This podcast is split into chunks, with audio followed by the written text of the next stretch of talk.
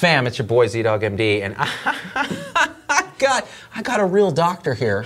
Not just a real doctor, but a professor of medicine and endocrinology at the Mayo Clinic in Minnesota, some kind of fancy pants clinic that uh, is a specialist in obesity and is going to share his knowledge with us. He's done amazing things. Sits on the national panel for recommendations for evaluation management of obesity. In other words, the government telling you you're fat. Dr. Michael Jensen. Thank you. Good to see you, man. Good to see you. You're in town for what sounded to me like the most boring conference I've ever heard of, the uh, American Society of Parenteral and Enteral Nutrition. Yeah. Is it really boring or? It, you, it's, you have to have a taste for it. Once you have the taste for it, it's no longer boring. I'm going to be honest with you, Mike. I have a taste for TPN that cannot be sated. I used to call it total parenteral nougat when I was a you know resident, and nobody got it at all. They were like, "I don't understand what you're saying," especially the pharmacists. Um, but you're so you you got into obesity as a sort of subspecialty in your endocrine field. Why were you interested in that? You know, it, it's hard to know because I thought when I was a medicine resident that there was probably nothing more boring than diabetes. And then I got to be an endocrinology fellow and I thought, oh, there can't be anything more boring than obesity. And, but then my division chair said, you know, really, if you don't know a lot about it, everything is boring. You, you need to learn about it. And I think you'll find that it's interesting. And he said, so the other thing is, it's a really common problem that nobody knows how to deal with. This is 1984, 85. Yeah. And he goes, if you want to contribute, find a common problem that nobody knows much about and just study it as best you can. And that's obesity. And that was obesity in And- 1985. This idea of like uh, stuff being interesting when you learn more about it. So Tom is really fascinated by Bitcoin and knows a lot about it. And I'm bored to tears by it. Tom tried to teach me about it, and I'm still bored to tears by it. So the more you learned about obesity, though, the more you went down a rabbit hole that became kind of your life's work. I mean, what's your subspecialty in obesity? So I'm trying to understand why fat tissue in some people causes you to be gravely ill, hmm. and in other people they seem to live in harmony with a lot of extra fat for 90 years. And we just we, we think we're getting closer to understanding why that is, but it's still kind of a mystery and it has huge treatment implications. If you can understand why some people's fat is making them sick and other people's is not, then you open up a whole new possibility of treatment. Would So you consider, just from just observation alone, would you consider Logan a healthy fat or a sickly fat? Yeah, just get just eyeball, just eyeball him, Mike. Like Uh, His stomach is hidden behind the desk over there. I can't really comment.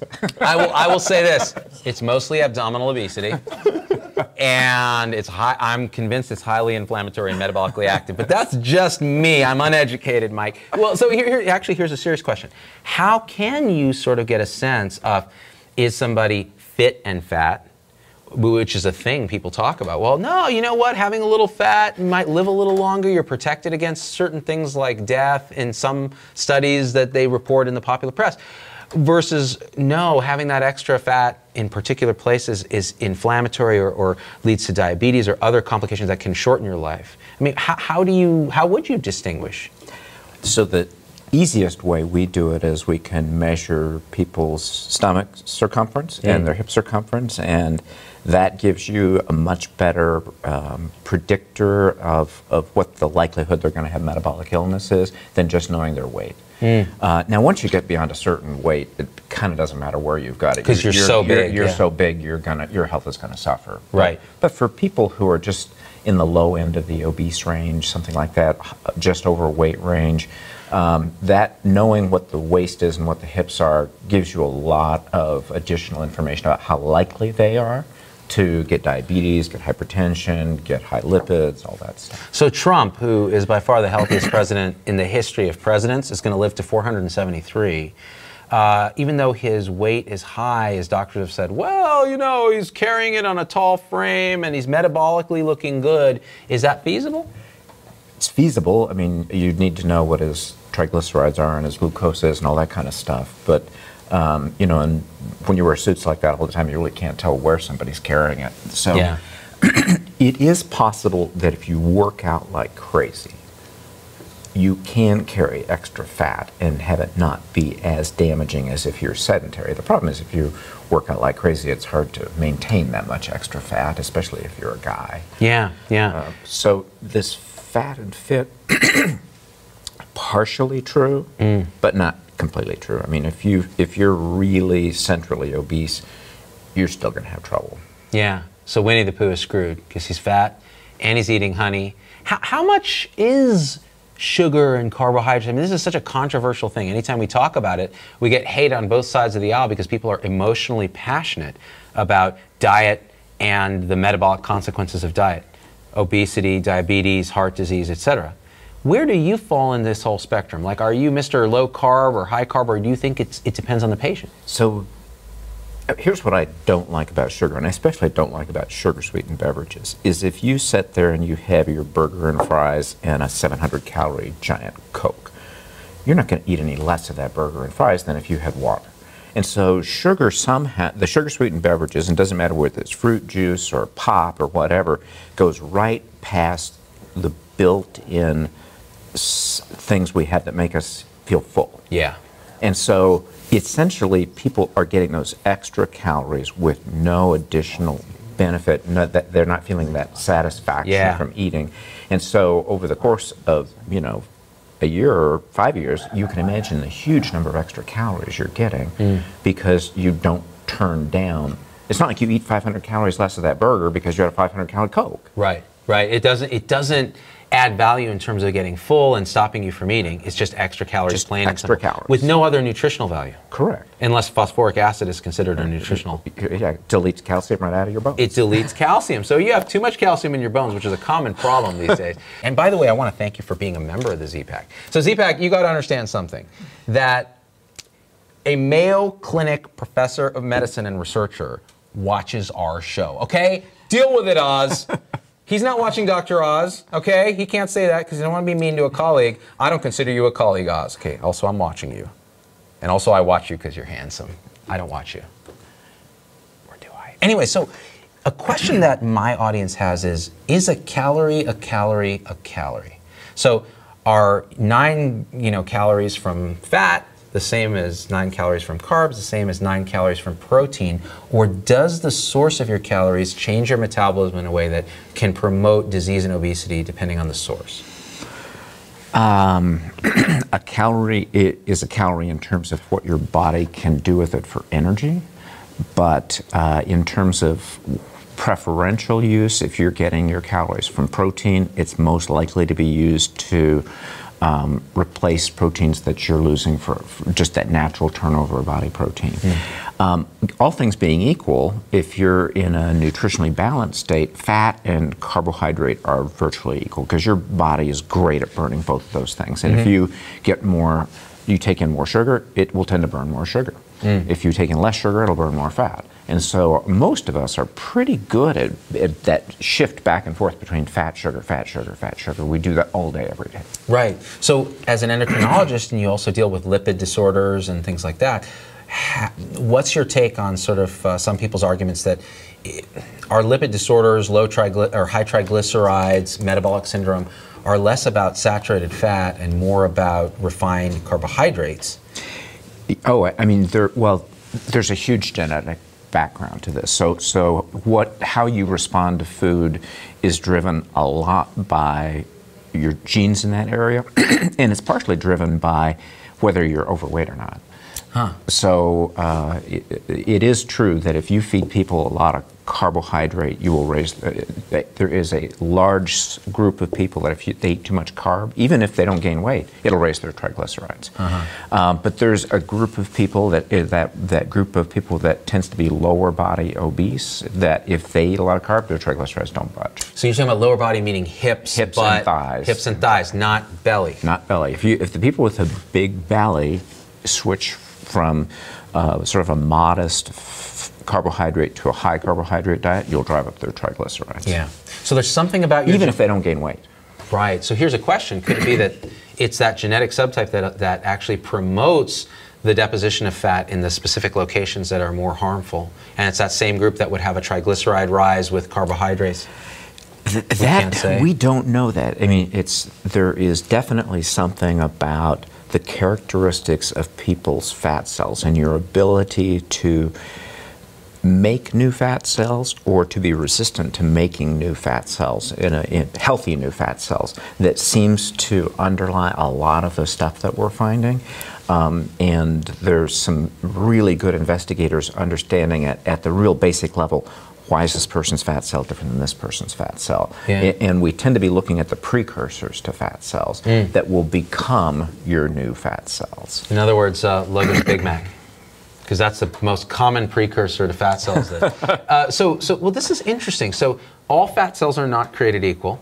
Not at there's, all. There's healthy fat cells and unhealthy fat cells, and then there's brown fat cells, which the babies have. Some adults have too, right? they do there's not much Not much. No. I have a lot.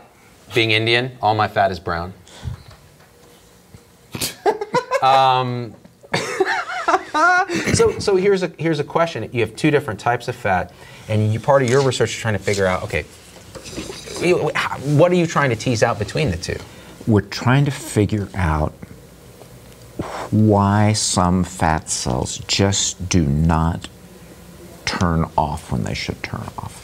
So, so fat is, is, I mean, if we didn't have fat cells, you'd die every time you eat a high fat meal because you couldn't get rid of it, it'd build up in the bloodstream, you get you, pancreas inflammation and die. Ah. Um, but fat cells do a great job of just sucking up fat that you have in your diet and turning off the release because you don't need it. And then when you when you've digested that food, now it's been five hours that you ate. Now they're sending fat back out. Um, and there are some people, and it's the people who gain weight here, where they're not that good at sucking up that fat, and they're really not that good at stopping it from coming out. And so there's something fundamentally going wrong Right. with those cells. But but here's a question. So there's been a shift in our population in where people are storing fat, in terms of some of the data that you've seen. Uh, tell us about that and why that might be. So, you know, maybe 30, 40 years ago, um, there was sort of a population, uh, it was, there's this range of where we store fat, and it was pretty evenly distributed from people who would store it mostly in the hips and thighs versus people who stored it just predominantly in the abdominal area. Mm-hmm. And over 30 or 40 years, when we look at these broad population surveys where they measure people's waist and they measure their hip, there's been a trend towards more a higher percent of the population storing it in the abdominal area. And there's really no good uh, uh, explanation for why that would occur. The best guesses are the things that have changed over the last 30, 40 years is um, we're more sedentary and maybe the shift in, uh, as you kind of alluded to, maybe it's too much carbohydrate. That's what some people think. But there's really not great evidence on any way to say why this is happening. We don't know, in other words. And, and, and one thing we do know, it's not, it's not genetic drift. In other words, our genes are the same. Correct. Yeah. So that's one thing we can hold constant. It's something in our environment that's changed. Similar to like, why are we seeing more allergies? You know, there's a lot of environmental components. Uh, now, I think where that breaks down is people saying, well, we're seeing more autism. We're probably diagnosing autism more. So that's where we have to be very careful about environmental triggers and things like that. Um, one of the questions I would have too, and um, is really, okay, you actually clinically see patients who are obese and you try to help them lose weight. If I were coming in, let's say Logan's coming in and he's moderately obese. How would you start working him up and deciding what's a plan for him? Is there a one size fits all, like in the movie What the Health? They want everyone to be on a vegan diet and that will cure everything that ails us. Is that the answer, or what, what do you think about this? So, from the diet perspective, I, I was actually on the panel that did the national guidelines for obesity. Oh, wow. And so, So you're paid off by Monsanto. uh, by the nation, by the government. Oh, which is basically just big Monsanto, as far as I'm concerned. so, so essentially, what we looked at is all the studies that compared every diet, vegetarian, uh, Mediterranean, you name it. There, there's been studies on it. You get, if you look at the responses, it's exactly the same. The mean weight loss is the same no matter what diet. Now, what we don't know is maybe it's because there's a proportion of people that do really well on a low fat diet, but it's, a, it's always a some proportion. And so it sort of depends upon your ability to stick with that over the long run, to change eating habits over the long run. And some people maybe just hate low fat diets. And other people hate low carb diets. Mm-hmm. And so if they're telling them to do that, they're, they're going to fail. And so what we try to do is, is go with what we think is the most reasonable approach, but then not give up if people can't do it with one and another. Is, To is to, to be willing to, to be flexible until you find something that people they, they like and they can stick with, and they're losing the weight they want to lose. Right, right, right. So it seems like if you're going to look at evidence and trials, it seems like the Mediterranean diet, the DASH diet seem to have the most suggestive evidence, and none of these trials are great. But am I wrong to think that they have the most suggestive evidence to be the best benefits for, say, cardiac risk? Yeah. obesity? So in terms of, of improvements in in uh, the predictors of cardiac, the lipids and stuff like that, the DASH and the Mediterranean are are definitely uh, have the more positive effects on lipids. Right, right, right. Uh, and here's a question. So, the biggest loser, this show on TV. Uh, Oh my god, I love that show, Z. That's my favorite show. Tom watches a lot of TV, like an unusually high amount, and then he tells me about it. He's like, Z, Z, Z, you guys see the show The Biggest Loser. These guys are really big, and then they get small, but then they gain all the weight back. Yeah. And here's the question: These guys lose. I have a crush on Jillian Michaels, but then I found out she was a lesbian, so. Hope's that. So, Jillian Michaels aside, these uh, pa- these patients, these contestants on The Biggest Loser, lose a lot of weight very quickly in these sort of boot camp conditions, and then they find, uh, looking in follow up, that they gain it back and more. What's the mechanism there? What's going on? So there's there's two thoughts. One of them is that you, we just have this point that we're set at, right? So that that you can take somebody, you can make them gain weight, you can make them lose weight, and they eventually kind of end up back where they started. Yeah. And it's the one thought is this biological that Yeah. there's something that changes. Uh, my take on it is it's a set point. It's the set point between you and your environment. So if you look at, for example, if you look at uh, people exact same age, sex, everything else, who stay in the military Yeah. versus who retire from the military, who gains weight? The retirees. the retirees, even though they're they're aging at the same rate, they're doing everything else at the same rate. A lot of the the explanations of saying, "Oh, it's a set point." What's a set point if you're living in the same place, doing the same work, eating the same food? Of course, you're going to weigh the same, Yeah. or you're going to gain as Yeah. we get older. But but this idea that there, you're you're forced biologically, everybody's forced to do this. Just can't. There's too many exceptions to that rule for me to believe it's an absolute rule. Right. So, so let me unpack that a little bit more. So, what you're saying is it's our it's the interaction between our own biology and our environment that leads to our ultimate weight. Yeah. And one of those things is malleable, your environment, in terms of what you do, your exercise, what you put in your body, those kind of things. The other thing may may be malleable with medications or future therapy, but is not necessarily malleable off the bat. So the thing you can control, you should try to control to the best effect to optimize for you. Yeah. Which again comes back to this there's no one size fits all approach for obesity. And, and that's why when we actually work with people who want to lose weight, one of the things we say, are you willing to look at your environment, to look at the triggers and cues and what's, what's you know, why do you never go to the gym when you said you're going to go to the gym? Why are you always snacking in front of the TV when you said you're never going to snack?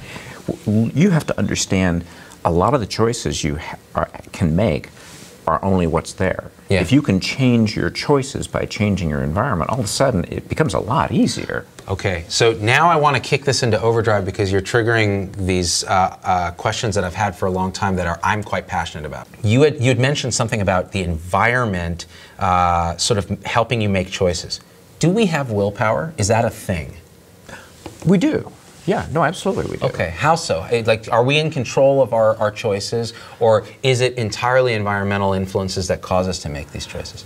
So, a lot of people don't recognize what it is in the environment that is driving their choices. Once you recognize what that that factor is, you can take steps to get rid of that. I would call that free will, right? Yeah. It's, it's your willpower. It- I mean, if, if I could invent a willpower pill, then I'd be rich. Sure. But, but what I tell people is, why do you want to fight this willpower thing every day when if you can just learn what it is that's driving your behavior and make changes so that it's easier for you to do what you say you want to do, then why not do it that way? Why, why fight the willpower bear every day? And I'm, I'm in full agreement. I think that willpower is this idea of, of overcoming our elephant, our unconscious sort of conditioning. Why is the elephant the way it is? It's been conditioned by environment, by, by education, by belief, somewhat by genetics, by biology. Don't mess with it. It's big. Okay, respect it. So change your the Change path, the path. Change the path hmm. that you're walking on, and don't overwhelm the little guy on top who thinks he's in control of the of the elephant. If you give him a lot of data, he's going to be paralyzed. He's going to take the easy way out and listen to his elephant and have a chocolate bar, or grab that you know high carb meal that's available here with the, all the processed sugar, or the high fat you know McDonald's burger, whatever it is. So if we can actually change the education process, the environment, the triggers, uniquely for each person, ideally. Right. But as a society as a whole, and, this, and then people will get into this nanny state idea. Well, you took the Well, sugar out of our. But I mean, you know, it, obesity is a public health problem, Mm-hmm. and you're not going to solve this this problem for the U.S. by going to the doctor. Right. There are just a not enough doctors who know about it, and even if there were, it's, it would be horrifically expensive. Right. So why not develop some rational public health approaches, and that help people understand this problem? It's important, and then the benefits of being physically active and more moderation in diet. I mean, we we we did this for smoking Yeah. right? We Yeah. had a, a nice public health thing, and you, the smoking rates went way down. Yeah. We- so now we- Tom just vapes. We did it for for seatbelts, Way doper. We did it for seatbelts. You're right. Yeah. and and it, nobody called it a nanny state. Some people Some I, people did. I remember that. would. It's like, Yeah. oh, I'm going to die in a car crash because I can't get 'Cause I can't get out. The car's going to be on fire. I can't get out. Yep. You know, just like vaccines, we have a public health campaign that gets everybody vaccinated. We have herd immunity. It's good for everybody. But you know, something about diet. There's a religion around diet, right? Would you? What's the most common resistance you face when a patient comes in and you're trying to look at their situation? So the most common question I'm going to ask is they want to say I want to lose weight. Yeah. And I would say, okay, are, are you willing to change your eating and activity habits in order to accomplish this over the long run? Are, you, mm-hmm. are you willing to make permanent changes in eating and activity if it will help you with your weight? Mm.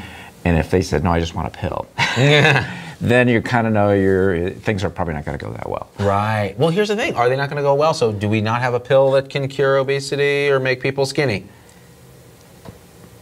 The, we don't. Tapeworm Z.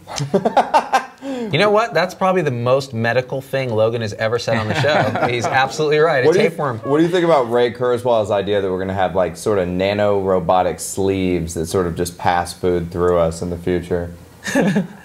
Well, you know, there are operations that try to do that. that was and, the second and, question. And sometimes people do really well with it. Uh, but I'll tell you that most of my patients who do really well, they get religion. Yeah. You know, so so they see this change and they don't want to let it go, and and they will do whatever it takes to sick to keep that accomplishment. Yeah. But I have almost as many patients who say, "No, this is going to do it for me. I can just keep doing what I want to do," Ah. and they end up in trouble. They end up either with nutritional problems or they gain back all their weight and. So, I mean, as of yet, we do not have anything so powerful that some of my patients haven't found a way to get around it. Methamphetamines? Smoking meth? Well, the good thing is that you'll probably any weight you lose, you'll probably never regain because you, you might die. Oh, death is the best form of weight loss. That is the final comment. At least you don't regain. You don't weight. regain the weight. That's true. That's true. Uh, well, so I mean, this is interesting. So, gastric bypass, gastric sleeve, those kind of things. Have they gotten safer over the course of your career? Do you think? Yeah, they're they're better, they, we do them now with the laparoscopes, so Yep. you don't have the big hernias afterwards. The actual effectiveness probably isn't any better, but they're safer. The risks are lower. People are out of the hospital sooner. Um, th- that's if you go to a good center. Now, Yeah. if you go to some of the you know fly-by-night places, those are the people that end up at Mayo Clinic, Right. hospitalized for months because things did not go well. So you get what we used to call the GBGB patients, gastric bypass gone bad. And we would see them in the in the 90s and early 2000s, and they would come to tertiary centers like Stanford, yep, Mayo, yep. and they would. I would consult as the medicine team and just be like, "Oh my gosh, leaks and fistulas, parenteral nutrition for months on end. TPN, for, and you're an expert in TPN. You, you're managing the inpatient service there. And what would you want to tell people? Like, is a takeaway, like the most important thing you've kind of learned in all of this in your career, which has been long and illustrious in managing obesity? So, people are not going to lose weight if they don't change their eating habits. They're probably going to regain that weight if they don't change their activity habits. So. Yeah. so diet change will is very good at helping people lose weight. Yeah. But if that's all you do, you have a 90 plus percent chance of regaining all that weight back. People who change their diet and then become intentionally more physically active, or they're forced to because of their job or whatever, are much more likely to keep that weight off for the long run because now that it doesn't matter that you're 40 pounds less Yeah. you're burning the same number of calories as when you were 40 pounds heavier. And that's sort of what the body's trying to do is say, well, I'm used to burning 3,000 calories a day. You lose weight, now I'm only burning 2,500. I want to go back to 3,000. Yeah. And, and so the only way you can go back to that is regain that weight or do 500 calories of extra activity throughout the day, walking, whatever your need, whatever your trick is. But- And, and, and so that's a key point is like you can lose the weight with diet, but then you're not going to keep it off without changing your activity level. And that can be as simple as walking, like you said. Mm-hmm. Oh, yeah, yeah. It doesn't have to be, you know, CrossFit and, you know, whatever it is that Tom does that hurts his back every time he does it. Deadlifts, bro. What did you say, Logan? Deadlift. What, what, what do you think about activity uh, trackers like like the Fitbit and the Apple Watch, th- those kinds of things? So those have been a real boon for us in terms of uh, understanding what the people who we're working with are actually doing. You know, before we had this, every single person I saw walked at least five miles a day. Yeah. You know, I'd say, well, like, are, are you, oh yeah, you know, I'm this, I, I do a lot of walking. Now that we've got our phones do it, Fitbits do it, everything, I say, well, let's just take a look. Oh, oh, 3,000 steps a day. That's not so much. Yeah. So you're That's holding people so- accountable. So I, actually, what I try to do is help them hold themselves accountable. Ah. Because if you're just accountable to me, it's easy to say, "Oh, I'm just not going to go see him again." Right. But if you're accountable to yourself, if you set your own goals, Right. Uh, then it's much easier to to stick with that. Got it. So you don't see it as a quit bit? People, they don't just throw it away after a while? Some people do. Yeah. You know, so, it, for some people, it's a gimmick. Um, o- Others will check it like every night. Yeah. And what I tell them is, don't wait till nighttime. It's too late then. Yeah. If you're if you're not on track, you better know it by lunchtime. Yeah. if if your goal is ten thousand steps and you're at two thousand, Yeah. do something that afternoon. So, what, what do you think of these people who are slinging like tea and supplements and things like that for weight loss? Any of it work, or is it all BS?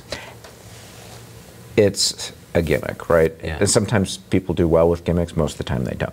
Is If it a placebo gimmick? I mean, It is that- probably is. You Yeah. know, if and if it doesn't cost a lot and it helps you, I'm not going to make a big stink about it. Right. But if it's risky, dangerous, costly, then I'd say, you know, we really need to rethink this. The- Tapeworms. yeah. tapeworms. Right. So you know, there are uh, half a dozen medications now that are out there. None Yeah. of them are very effective on their own, but there is a better acceptance now that in the right person who's making all the efforts and needs a little bit of extra help, that we're seeing some benefit from those. Whereas if you're just sitting in the office writing prescriptions, there's probably no benefit. No benefit. That's a key component. You have to have the motivation. You know what I, I find I've been trying to meditate a lot lately, which is a hard thing to do because the hardest part of it is setting a conscious intention before you sit down that this is what I'm going to do. I'm going to spend an hour paying attention to my breath, and that's what I, and I'm doing it for these reasons. But if you don't set that intention and you sit down, I'm going to meditate, it devolves into daydreaming Oh, and exactly, wasting yeah. your time. Yep. The same sounds like it's true in any endeavor that involves quote unquote conscious willpower. And that includes weight loss. If you don't have a strong intention, motivation, you're not going to succeed. So the pills might help you, it sounds like, if you have that intention and you have support. But if you're just taking it and you think it's a magic cure like everyone in America, um, you're going to fail. Fair enough Yep. to say? Yep. Yeah. this is America, damn it. What, where's the? I want a pill. I want to eat McFlurries and take a pill and be skinny. Isn't that what you guys do? Can you help Tom Heineber? Uh, if I could, I would be able to buy the Mayo Clinic. yeah, boy, I tell you, just, just, just the cost of buying Epic alone is going to kill you. Here's a, here's a question Tom is the biggest loser, and not of weight. Doc, bottom uh, line, bottom line. I gotta ask it. How many times a day should we eat Chipotle? Two, three, uh, four. What, what's your advice, Doc? uh, do you have a Chipotle deficiency? You might, you might need to go to like eight. Here's a question. A you- medical doctor from the Mayo Clinic just told me that. People, you all saw it. You all saw it. well, you don't understand. Professor of medicine. He, he's a professor of medicine, but he's also he also is in uh, Big Chipotle's pocket uh, because Doctor, hur- hurry! I need to buy some stock. Go buy there. some stock because total parenteral Chipotle or TPC is something that we often offer, for, especially for our uh, pancreatitis patients, because you need to feed them early and often. And a high Chipotle uh, parenteral feed. You know, they changed that to CPN, Central Parenteral Nutrition, but we could call it Chipotle Parenteral Nutrition. Oh wow! Chipotle parenteral nutrition. Wait a minute, did they really change it to CPN? Yeah. It's not TPN anymore. Not anymore. In the hospital, it's, No. it's, beca- it's because we still try to get people to eat, so it's not total. So we, we call it central because it has to go in You the central what? vein. So You guys we're, your we're trying to make it really difficult to, to keep the field closed. What I like to do is I like to I like to use the lingo that's about roughly seven years out of, Out of date. no matter what. TPN. TPN. Yeah, yeah, go so. I'm gonna roll with TPN. exactly. I'm still using the DSM-4. What's the best part about working at an integrated academic place like Mayo? So the best thing is it doesn't matter how difficult a patient I've got, how rare their condition, I can call for help and there's somebody there who's the world expert in that and they're gonna make me look good. That's dope. And of course, they're calling you too. They're saying, "Hey, we need." Is this patient obese or not? yeah, yeah, yeah. I need a diagnostic help. This patient's 700 pounds. Obese? Well, Let me do a formal Yeah, consult. Fortunately, my diagnosis isn't so difficult. It's the treatment part that gets to be the That's where it's hard. and here's here's actually another question about a, a group like Mayo because you guys are actually on the forefront. Salaried physicians. yes, There's no incentive for you to do stuff to people. correct. Does that work in real life? For the most part, it does. So, Yeah. for example, our uh, surgeons are not going to operate on somebody that doesn't need it just because they'll get paid, because they get paid the same no matter what. So- they, they feel completely comfortable saying, no, you do not need an operation for this. And it's the same thing with most of the other, you know, for those of us who do thinking specialties, it doesn't really affect us. Right. But for people who are doing things to people, Yeah. it affects them because you can always convince yourself, well, you know, maybe I really don't know, maybe I really should do this test. Yeah. Uh, And by the way, it doesn't hurt that I get paid money to do that test. Whereas if you get paid the same no matter what, it's what's in the patient's best interest. yeah. I'm actually a big believer in that. We did that at Turntable. Everybody was salaried. It wasn't about RVUs or generating productivity. Um, how has the EHR affected your practice? It's there's been some good things and some bad things. Mm. Uh, when I started at Mayo, it was all paper records. You could wait four hours for that record to show Mm. up from their previous appointment, and in the meantime, nothing is happening. Right. Then you'd wait another three hours to get their X-rays up. Now, you know that I, I, the patient walks in, everything is there. Yeah. It's completely ready. Yeah. It, it, it makes it so much better. And plus, I can pull information in from all over the place now. Are you too siloed though? So do you not talk to your colleagues anymore? Is it all staff messages? That's that's become a problem. Hmm. Again, when I first started, we had what we call off the floor. So I'd have somebody that I thought, well, chest pain. I don't, I'm not sure if this is angina, and the cardiologist would come on and see the patient with me and say, oh yeah, no, I think this is this because this, and I learned a lot. Yeah. And plus, I made a lot of friends. Right. And now it's like send them off. You know, you get back this electronic note, and you really don't know. And if you call them, they don't answer, and da da da. So it's had its positives, but it's also had its negatives in terms of that personal interaction. I found the same thing. It's sort of a health 2.0 trying to evolve into 3.0. And the 3.0 will be when we get back into the room and stop looking at the computer. And the computer just automates everything that can be automated. Yeah. And we can use AI and we can use those adjuncts, but really it's about not just this with our patients, but this with you and me as Oh, yeah, colleagues. yeah. Like I've learned so much sitting here with you. I can't imagine. I hope our audience has as well. But um, you know, I, I want to thank you deeply for taking time out of your conference schedule, coming here, being a fan of the show, and then actually sharing your wisdom with us on one of the biggest problems public health is facing currently, which is obesity. Yeah. Thank you, Dr. Michael Jensen. Thank you. Really it was a pleasure. appreciate Doctor. Doctor. Doctor. God, I hate you so much, Tom Heinberg. How many McFlurries can I eat a day? 12? This is what I have to deal with every day, Mike. Are you doing an overfeeding experiment? These two assholes have been doing an overfeeding experiment since I met them. Let me just tell you, and they and they try to feed me. They're always like, "Come to lunch, Z. Where are you going? Oh, we're going to Zapato's. We're gonna have a big ass burrito filled with rice." I'm like, ah. Listen, these guys with their fancy medical talk call it an overfeeding experiment. I call it treat yourself. You know what I'm saying? we out. Yeah.